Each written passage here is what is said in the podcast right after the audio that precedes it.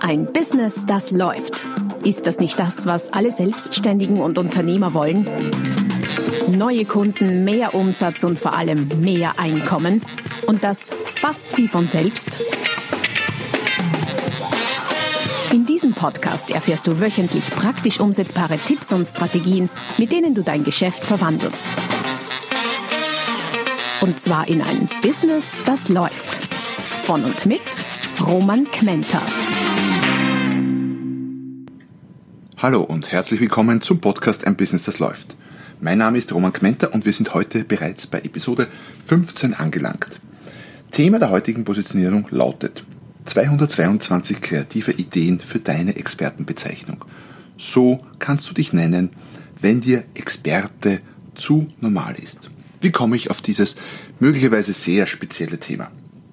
Vor kurzem habe ich mit einer Klientin an ihrer Expertenpositionierung gearbeitet. Es war im Rahmen einer Existenzgründung, ähm, das bedeutet, sie hat von vorne gestartet mit äh, ihrer ganzen Selbstständigkeit und da gab es zwar viel, viel, viel Erfahrung, aber noch nicht viel zum Thema Positionierung etc. Und da ging es unter anderem darum, wie kann sie sich bezeichnen. Also eine Art Slogan für ihre Person. Und natürlich war so die erste Idee zu sagen, ja, sie ist Expertin für XYZ. Das ist der naheliegendste Gedanke. Auch ein Gedanke, den man sehr, sehr oft findet. Allerdings sind wir dann zum Schluss gekommen, irgendwie klingt das schon ein bisschen abgegriffen, ein bisschen inflationär, ein bisschen zu normal. Und es stimmt ja auch, wenn du dich umschaust, online, offline, aber speziell auch online.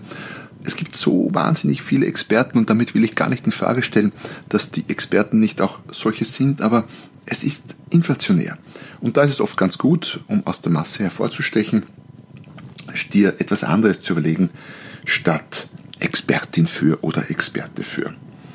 Und wir haben dann nachgedacht, haben ein paar Ideen gehabt und aus diesem Brainstorming ist dann aber letztlich genau äh, nicht nur dieser Podcast, sondern auch der Blog dazu passend hervorgegangen und vor allem ein E-Book mit 222 kreativen Ideen für deine Expertenbezeichnung. Dieses E-Book findest du übrigens auch im, äh, in den Show Notes, respektive auf meiner Webseite unter slash podcast, also roman, www.romankmenta.com slash podcast. Dort findest du alle Podcast-Episoden mit den passenden Links, Freebies, Downloads etc. etc. Also, worum geht's denn? Es geht darum, etwas zu finden, einen Begriff, der das, was du tust, deine komplette Positionierung als Experte quasi in ganz, ganz, ganz kurzer Form auf den Punkt bringt. Und das betrifft nicht nur Menschen wie mich, die sich mit, mit Vorträgen beschäftigen, Unternehmensberater, Coaches, Trainer, sondern auch Rechtsanwälte, Ärzte, Masseure, IT-Dienstleister, Webentwickler, Grafiker, Fotografen, ähm, theoretisch auch Verkäufer im Baumarkt, warum nicht auf den Namensschild, Apotheker, Baumeister, Autoverkäufer, Freiberufler jeglicher Art, jeglicher Art, selbstständige Dienstleister und so weiter und so fort. Also im Prinzip äh, gibt es kaum einen Beruf, äh, wo man nicht zum Namen passend eine Expertise definieren könnte. Jetzt gibt es ein paar Regeln für diese Expertenbezeichnung. Diese Expertenbezeichnung sollte sich in ein bis drei Worten zusammenfassen lassen. Also keine 5, 6, 10 Worte, sondern es muss kurz sein.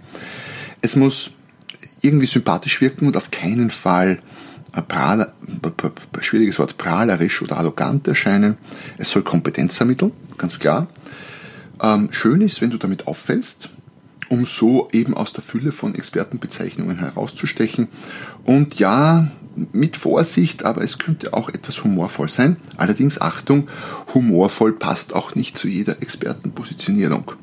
Ich sage, ein Herzchirurg oder ein Onkologe, der sich mit einem humorvollen Untertitel versieht, naja, weiß ich nicht. Selbst bei einem Scheidungsanwalt hätte ich da so meine Zweifel. Ähm, Wobei das vielleicht der Einzige ist, der Spaß hat in dieser Situation der Scheidung.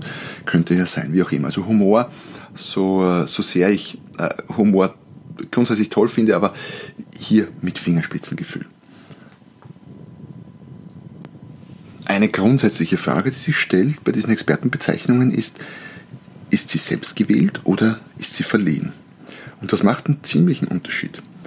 Ähm, es gibt welche, die du selbst wählen kannst und es gibt andere, die du wirklich nur verliehen bekommen kannst. Was meine ich damit? zu den selbstgewählten sind zum Beispiel, das sind zum Beispiel simple Tätigkeitsbezeichnungen. Ich könnte sagen, ich bin Redner, ich bin Keynote Speaker. Das könnte jemand sagen, er ist Trainer oder Trainerin. Also einfache Positionsbeschreibungen. Das ist jetzt zwar nicht, wie soll ich sagen, der große Reißer, das große Aha, aber ist sauber und korrekt und findet man auch extrem oft. Es könnte jemand sagen, ich bin CEO oder Geschäftsführer. Auch das ist Expertenbezeichnung sozusagen. Ähm, die Verliehenen sind oft viel spannender, allerdings müssen die eben von jemand anderem dir zugeschrieben werden. Idealerweise von einem Medium, noch besser von einem großen Medium. Also dich selber als Guru zu bezeichnen, wirkt sehr leicht und rasch lächerlich. Wenn eine große Tageszeitung das macht und schreibt und dich als Guru bezeichnet, dann ist das Gold wert. Also Motivationsguru, Social Media Star, Stilikone und so weiter und so fort sind alles Expertenbezeichnungen, die du im Grunde nur verliehen bekommen kannst. Ich kenne durchaus einige Experten, die sich so rumtreiben auf allen möglichen Plattformen, die sich solche Bezeichnungen selber verleihen und das wirkt, wie gesagt, dann, naja, nicht ganz ernst zu nehmen.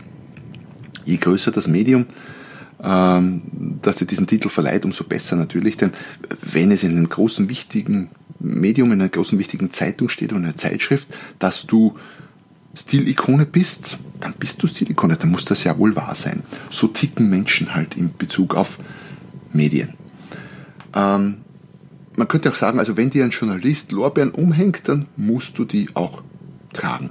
Jetzt auf meinen auf meine Person bezogen, wenn ich jetzt sagen würde, ich bin der Preisguru oder der Mr. Preis, dann würde das vielleicht sogar ganz witzig sein und den Punkt treffen.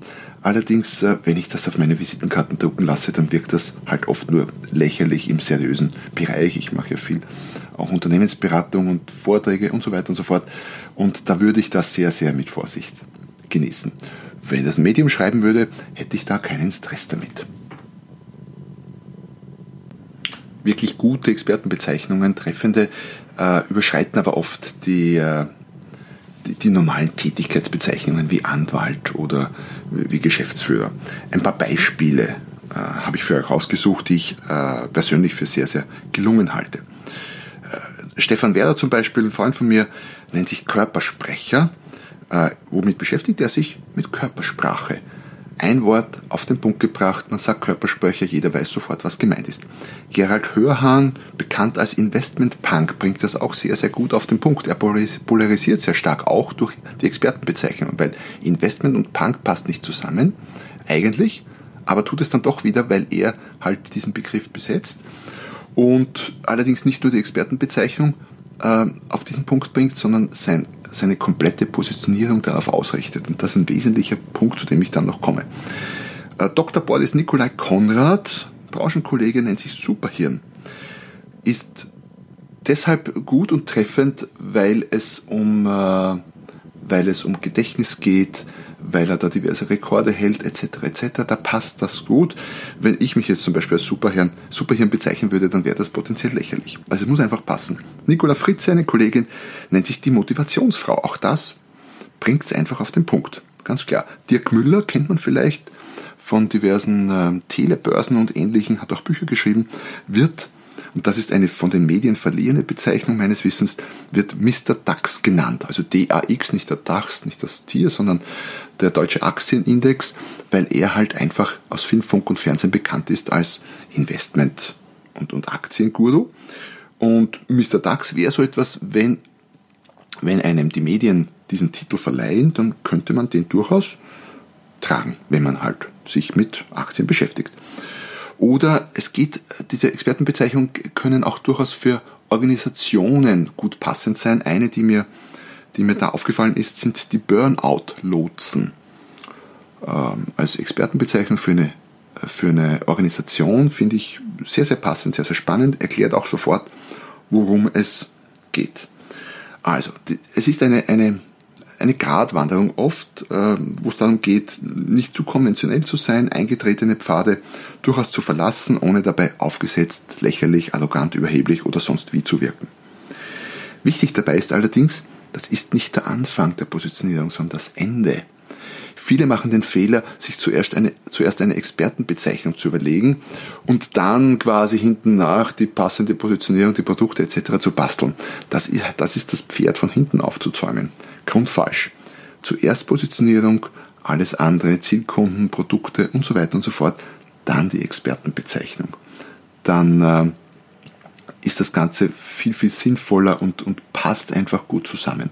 Solltest du zum Thema Positionierung noch irgendwie Infos, Tipps, Ideen brauchen, es gibt äh, bereits zwei Podcast-Beiträge dafür, nämlich Episode 5 und 6. Und ich habe auch zwei Blogs äh, Positionierung für Berater, Trainer und Coaches äh, geschrieben, die ich in den Show Notes hier zum Podcast verlinke.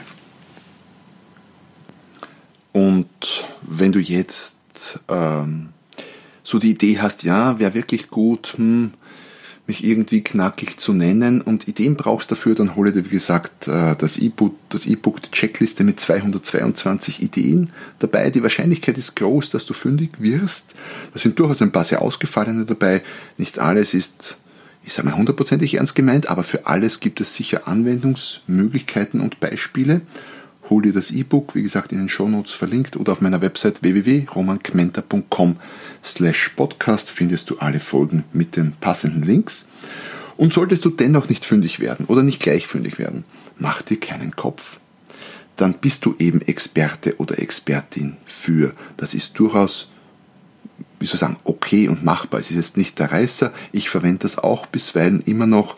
Es ist zumindest nicht wertmindert oder dequalifizierend. Es gibt nur, wenn man es gefunden hat und wenn man es findet, einfach noch Besseres. Aber ich halte die Daumen, dass du fündig wirst und bin schon sehr, sehr gespannt von neuen kreativen Expertenbezeichnungen zu hören oder zu lesen. Schickt mir eure Beispiele zu äh, postet sie vielleicht als Kommentar in meinem Blog oder im Rahmen der Rezension hier auf iTunes, für die ich sehr, sehr dankbar wäre.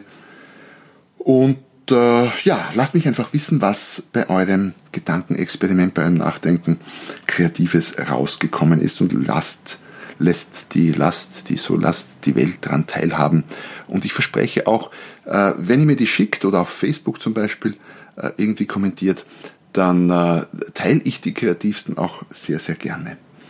Und ja, noch was, wenn euch über die 222 noch welche zusätzlich einfallen, dann schickt mir die auch. Ich mache gerne einen Relaunch dieses E-Books, wenn ich, sagen wir mal, 333 Ideen zusammen habe.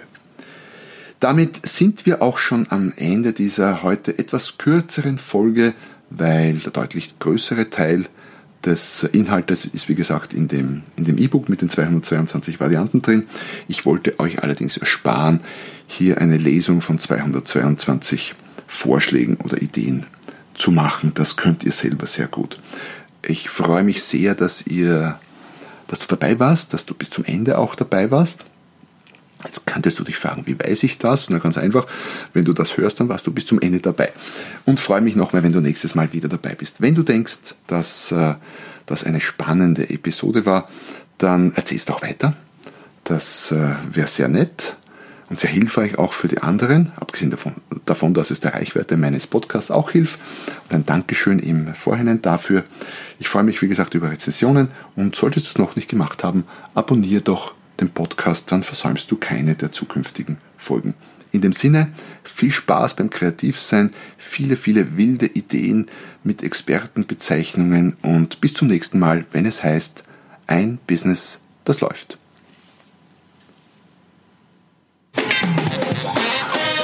Noch mehr Strategien, wie du dein Business auf das nächste Level bringen kannst, findest du unter romanquenter.com.